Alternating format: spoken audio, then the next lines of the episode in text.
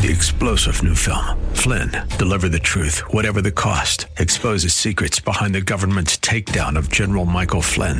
Flynn knew what the intel world had been up to. He ordered the first audit of the use of contractors. This set off alarm bells. He told the truth. He was the most dangerous person for Donald Trump to hire. They had to get rid of Flynn. Flynn, Deliver the Truth, Whatever the Cost. Available now. Watch it today. Go to Salem Now dot com. Salem Now dot com. Faith Talk five seventy W T B N Pinellas Park. Online at lets talk faith dot com, a service of the Salem Media. Portions of this hour have been pre-recorded for broadcast at this time. Odyssey. The following program was pre-recorded for broadcast at this time. Up next is Verse by Verse, sponsored by Verse by Verse Ministries.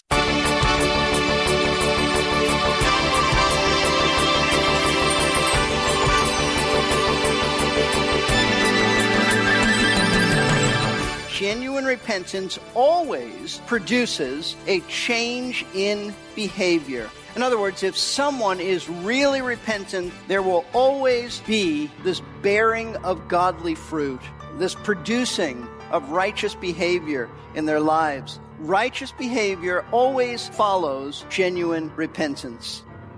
My Bible study application finds the word repent or repentance forty-nine times in the New American Standard New Testament. It must be pretty important, right? Thanks for tuning in. Today on Verse by Verse, Pastor Steve Kreloff will continue our series of lessons from Psalm fifty-one about genuine repentance. Pastor Steve is the teaching pastor at Lakeside Community Chapel in Clearwater, Florida. When I was a young Christian, there was a popular question going around. It was, if you were charged with being a Christian, would there be enough evidence to convict you? It's much the same with repentance, since it is so closely associated with salvation. If we say we have repented of something, where's the evidence? Let's continue our lessons about repentance. Here's Pastor Steve. One of the key missing notes in gospel preaching today, as well as in personal evangelism, is the note of repentance. It's not very often that we even hear the term repentance used in calling sinners to salvation. Several years ago, John MacArthur wrote a book called The Gospel According to Jesus. It turned out to be quite controversial. The reason it was so controversial is because John challenged the current thinking of many evangelicals about what was the actual message that, that Jesus even preached, uh, especially his call of sinners to come to him for salvation. It was a call of repentance, and John said that. And he dared in this book to mention the names of some very well-known contemporary theologians and Bible teachers who either dismiss the doctrine of repentance or else they redefine it.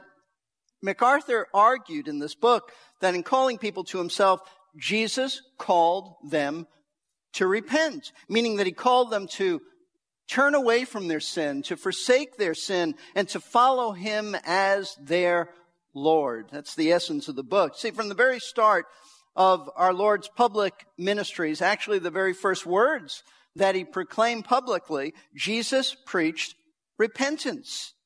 It continued to be the heart of his call to salvation. In Matthew four seventeen, we read that after he came out of the temptation, the wilderness experience and the temptation, this is what he said. From that time on, Jesus began to preach and say, repent, for the kingdom of heaven is at hand. That was actually the first words of John the Baptist. That was his message too, publicly. Repent, for the kingdom of heaven is at hand, meaning it's here. To the self-righteous Pharisees and scribes who complained that Jesus ate and he, he drank with sinners. And they asked him, why do you do this? Here's his response in Luke chapter five. He said, it's not those who are well who need a physician, but those who are sick. I've not come to call the righteous, but sinners to what? To repentance.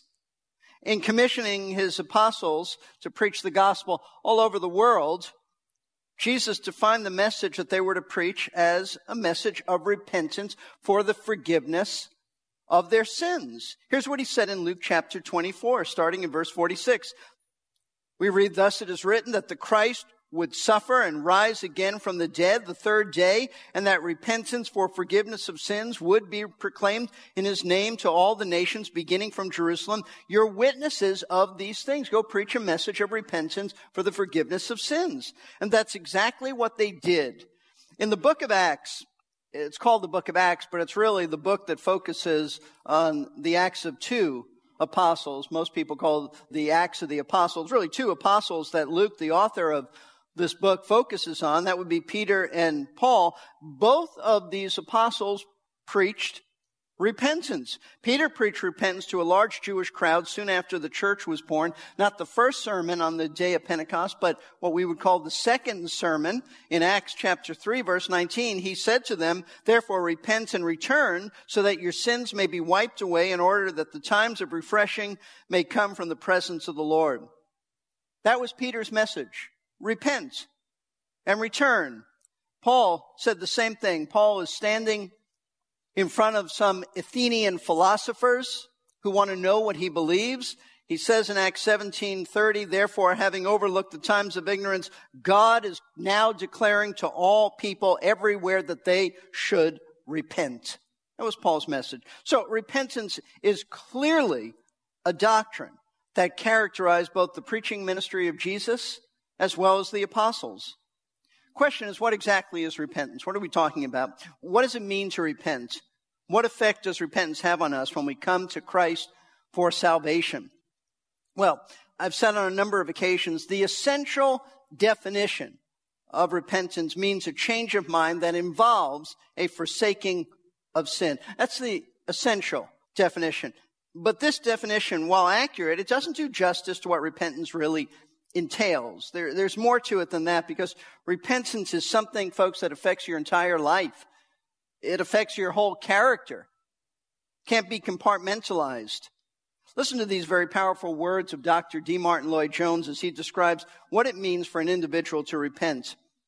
He writes, "Repentance means that you realize that you are a guilty, vile sinner in the presence of God, that you deserve the wrath and the punishments of God, that you're hellbound. It means that you begin to realize that this thing called sin is in you, that you long to get rid of it, that you turn your back on it in every shape and form. You renounce the world, whatever the cost, the world and its mind and outlook as well as its practice, and you deny yourself and you take up the cross and you go after Christ, your nearest and dearest. And the whole world may call you a fool or say that you have religious mania. You may have to suffer financially, but it makes no difference. That is repentance." Now, what Lloyd Jones is describing is what initially happens to an individual when he or she comes to faith in Christ. That is to say, when they're first converted. They turn their backs on their sin. What they're aware of is sin in their life. They renounce the world. They take up the cross and they go after Christ and they follow him. However, while repentance begins at conversion, it doesn't stop there. Once you become a Christian, you enter a lifelong experience of repenting every time you sin. It's called conviction of sin. Every time you sin. In fact, repentance is one of the proofs, evidences that you are a true Christian, not someone who has deceived himself into thinking that he's a believer, as many have, when in fact he isn't. The Apostle John very clearly spells out in his first letter that real Christians do repent. His letter is built around what are the evidences of being a Christian. At the end of his letter, in chapter five, verse thirteen, he says, "These things I've written that you may know that you're a Christian." So everything in the book revolves around that. How do you know that you're a Christian? He says repentance is one of the evidences. He writes in First John three, eight and nine, "The one who practices sin is of the devil, for the devil has sinned from the beginning. The Son of God appeared for this purpose, to destroy the works of the devil. No one who's born of God practices sin, because his seed abides in him, and he cannot sin because he's born of God." Now, the key word in these verses is practice, not commit sin, but practice is it. And John isn't saying that believers never sin, but that true believers don't continue to practice sin as a lifestyle, as an acceptable lifestyle. That is to say, sin is not the unbroken, constant, habitual lifestyle of a believer. And John's point is that a true believer can possibly continue in a lifestyle of ongoing sin. Why? Because he says his seed is in him, meaning he's been regenerated. Christ lives in him. The Spirit of God lives in this person, and therefore it's not possible that his whole life, his entire life, and every area of his life is characterized by unbroken sin. That's John's point. Now listen closely. Those who are believers are often, we're very discouraged by how much sin we see in our lives. Sinful thoughts, sinful attitudes, sinful things that we say, sinful desires, sinful actions. But even though there is so much sin that we see in our lives, true believers do not continue in uninterrupted, continual, nonstop sin. Why? Because we repent of our sin. And every time we repent, we are breaking up and interrupting ongoing sin. It's the mark of a believer. Listen once again to what the Apostle John says in First John one, eight and nine, verses that we're very familiar with. If we say that we have no sin, we are deceiving ourselves, and the truth is not in us. If we confess our sins, he's faithful and righteous to forgive us of our sins and to cleanse us from all unrighteousness. Now, John says that unbelievers, and in particular he's talking about those unbelievers who think that they are Christians, but they're not. They deceive themselves when they think they don't have any sin to confess. There's nothing wrong with them, no sin to repent of. But John says that's not true of real Christians, because real Christians confess their sins. It, it means that we agree with God, what he says about our behavior. We admit our sin. We confess it. We repent of it. And then we experience God's cleansing and his forgiveness. And John says that's one of the evidences that we have been truly converted. In other words, confession and repentance of our sin helps us to gain assurance of our salvation, because unbelievers just don't repent. They don't repent at all. So repentance is something that characterizes all Christians. It's something that God brings about in our lives as he convicts us of our sin. But what repentance actually looks like in the life of a believer, what forms it might take, what it entails, what it involves, that's revealed primarily to us by one man in one psalm, the psalm we've been studying, Psalm fifty-one. I invite you to turn there. As you already know, in this psalm, David is describing his, his own personal repentance before God. Over what? Over his sin of committing adultery with a woman named Bathsheba, and then the subsequent murdering of her husband, Uriah the Hittite. And David's purpose in writing about his repentance is to teach us what genuine repentance looks like. Its distinguishing marks, its features, its characteristics. And so far in our study, we've discovered two of these marks. Number one, true repentance is marked by an honest admission of our guilt. David begins this psalm by asking God to be gracious to him, to be compassionate to him. How? By forgiving his sin. He says in verses one and two, "Be gracious to me, O God, according to your loving kindness. According to the greatness of your compassion, blot out my transgressions." Then he says, "Wash me thoroughly from my iniquity. Cleanse me from my sin." He just wants God to blot out his sin, wash him thoroughly, cleanse him from it. See, here's a man who's convicted of his sin. He knows that he's guilty before God. And because he's guilty, he pulls no punches. With complete candor, David faces his sin. He calls his behavior exactly what it is. It's rebellion against God. It's a perversion of the divine standard. It's a defiance against God Almighty's authority. And he recognizes that his problem with sin goes way beyond his actions with Bathsheba and then her husband. He acknowledges that he is what theologians would call today totally depraved. He admits that he's been a sinner by nature from the very moment that he was conceived in his mother's womb. It has affected every area of his life. Sin permeates his life. Therefore, knowing how sinful he is, David closes this first section in verse nine by asking God to hide his face from his sins and to blot out his iniquities. That's what the first section is about. It's his honest admission of his guilt. And the reason he has this acute sense of his guilt is because that's the mark of genuine repentance. When one repents, there is no soft peddling of their actions. They just honestly admit their sin with no holds barred. Now, if your confession of sin doesn't look like this, it may not be the exact wording, of course, but if it doesn't take this form, this shape of an honest admission of guilt, then it's not true repentance. If it's filled with excuses and justifications and everybody else is wrong but you're not, blame shifting, it's just not true repentance. It may be remorse, it may be deep regret for your behavior, but if you're truly repentant, then you will face your sin with honesty before God, and you will cry out like David cried out, guilty as charged, be merciful to me, O God, forgive me. Having told us, though, about his guilt and his need for forgiveness, David moves on to give us a second mark of repentance found in his, his own personal experience. Not only is repentance, true repentance, marked by an honest admission of guilt, but he tells us that true repentance is marked by a desire to forsake our sin and to walk in holiness. Verses ten through twelve say this, create in me a clean heart, O God, renew a steadfast spirit within me. Do not cast me away from your presence, and do not take your Holy Spirit from me. Restore to me the joy of your salvation and sustain me with a willing spirit. Now, last session, we looked rather closely at these verses. And what we discovered is that having asked God to forgive him of his past sin, David is now asking God to help him that in the future he doesn't fall back into his old sinful ways.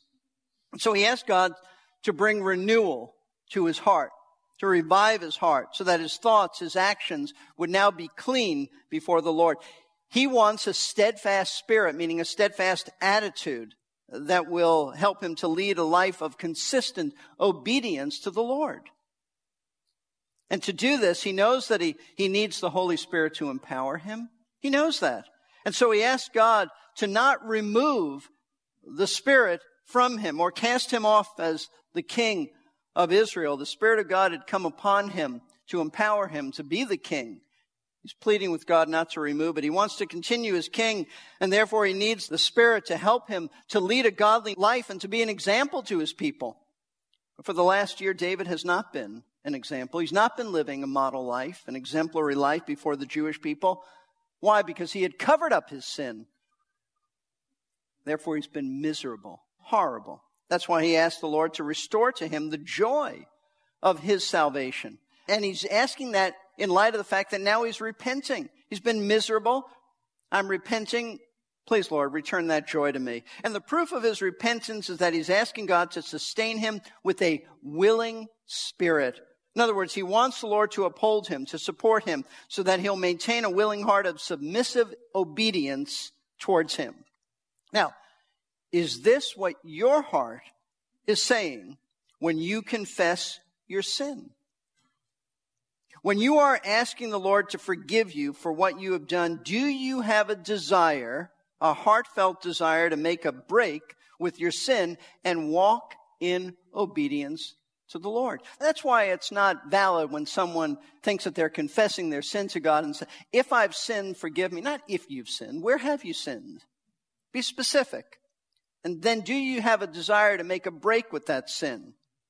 If not, then it's just not true repentance. You may be very sorry for what you've done, but if you have no intention of abandoning your sin, then you are only fooling yourself. It is not true repentance, because true repentance desires to forsake sin and to walk in holiness. There's still, though, one more mark of repentance that David reveals as he models for us from his own experience what genuine repentance looks like. This is what we want to focus on. Genuine repentance, he tells us, number one, it's marked by an honest admission of guilt. Number two, it's marked by a desire to forsake sin and walk in holiness. And finally, he tells us that genuine repentance is marked by a change of behavior. Now, before we take a close look at the next few verses, the remaining verses of Psalm fifty-one, I want you to see that in these verses there is a pattern that emerges as David is praying to God in his cry of repentance. Notice what he tells us in verses thirteen through fifteen. He says, "Then I will teach transgressors your ways, and sinners will be converted to you. Deliver me from blood guiltiness, O God, the God of my salvation. Then my tongue will joyfully sing of your righteousness. O Lord, open my lips that my mouth may declare your praise." Now notice in each of these verses, David tells the Lord what he's going to do, what actions he's going to take once God restores the joy of salvation to him. That's the pattern. That is to say, in each of these verses, David speaks of some new behavior that will take place as a result of his repentance. He says that he will teach transgressors God's ways. Then I'll do it. That his tongue will sing of God's righteousness. That his mouth will declare God's praise. These are things that he is promising the Lord he will do as a result of his repentance. Now, as I said, I don't want to examine these statements just yet, but I do want you to see the principle that David is revealing, which is this, that genuine repentance always produces a change in behavior. In other words, if someone is really repentant, there will always be this bearing of godly fruit, this producing of righteous behavior in their lives. Righteous behavior always follows genuine repentance. See, in the previous verses, David is telling the Lord that he needs the power of the Holy Spirit in him and upon him to lead a, a godly life. But in these verses, now he's telling the Lord that by the Spirit's enabling power, this is what he intends to do. Specifically, instruct sinners in the ways of God. Sing of God's righteousness. Praise him. He needs the Holy Spirit to help him to do these things. Now, I want us to think about this for a few minutes, because as someone who's been a pastor for many years, I've heard people say on numerous occasions that they have repented over their sin. But then, so often I just don't see changes in their lives. No changes that take place. It's the same old, same old. They may cry. They may be very emotional. But it's the same old, same old. And if there's no fruit of repentance, then according to Scripture, it wasn't true repentance at all. Now, they may have changed their mind about what they've done wrong. But as I've said many times, true repentance is more than a change of mind. It's more than a new opinion about your behavior. It's more than a new outlook on your conduct. Oh, now I see this was wrong. It's more than that. It involves a complete turnabout so that your behavior begins to change, so that you produce godly fruit in both attitudes as well as outward actions. Now, I want you to know that this is not my opinion about repentance. The Bible very clearly teaches, and may I say, not only teaches, it demands. The fruit of repentance is proof that it's genuine. And one of the primary places in Scripture we see this teaching is in the ministry of none other than John the Baptist. Now, as you recall, John the Baptist really should be known as John the Baptizer. It wasn't like his last name was Baptist. John was the baptizer who was the forerunner of Jesus. It was his ministry to proclaim to Israel, the Jewish people, that Messiah was coming. And in anticipation of the Messiah, of the Christ, John preached a message of repentance to Israel, so the people would forsake their sin and have prepared hearts ready to receive the Lord. That's why John said, "Repent, for the kingdom of heaven is at hand." It's here. The Messiah is about to be introduced to you. Jesus said the same thing. Those who did repent, what did John do? Well, he baptized them in the Jordan River, symbolizing their cleansing from sin. Wayne Grudem, in his systematic theology, said that faith and repentance are not confined to the beginning of the Christian life. They are rather attitudes of heart that continue throughout our lives as Christians. Jesus told the church in Laodicea, "Those whom I love, I reprove and discipline. Therefore, be zealous and repent." You've been listening to Verse by Verse with Pastor Steve Kreloff of Lakeside Community Chapel in Clearwater, Florida. For more information about Lakeside, call seven two seven, four four one, one seven one four or go online to lakeside chapel dot com. We are very near the conclusion of this series of lessons about genuine repentance. If you missed any of our broadcasts and would like to catch up, they are available for streaming or downloading at our website, verse by verse radio dot org. Click the Message Archive link. That's verse by verse radio dot org. This is Jerry Peterson. When I learn something valuable, I like to share the knowledge, don't you? When King David experienced the return of his joy once he confessed and repented his sin, he felt the same way. He wanted to tell Three-star General Michael J. Flynn, head of the Pentagon Intelligence Agency, knew all the government's dirty secrets. He was one of the most respected generals in the military. Flynn knew what the intel world had been up to. He understood its funding. He ordered the first audit of the use of contractors. This set off alarm bells. The explosive new documentary, Flynn, Deliver the Truth, Whatever the Cost, and covers the facts behind this scandal. Flynn told the truth. He was the most dangerous person for Donald Trump to hire. I find out the worst enemy that I'm going to face in my life is right here in America. They took my assessment and they wanted me to change it. And I was like, I'm not changing it. They had to get rid of Flynn. With in-depth interviews, archival footage, and never-before-seen personal records of the man behind the headlines. I just felt like I was drowning. Flynn, Deliver the Truth, Whatever the Cost. Available now. Watch it today. Go to salem now dot com. salem now dot com.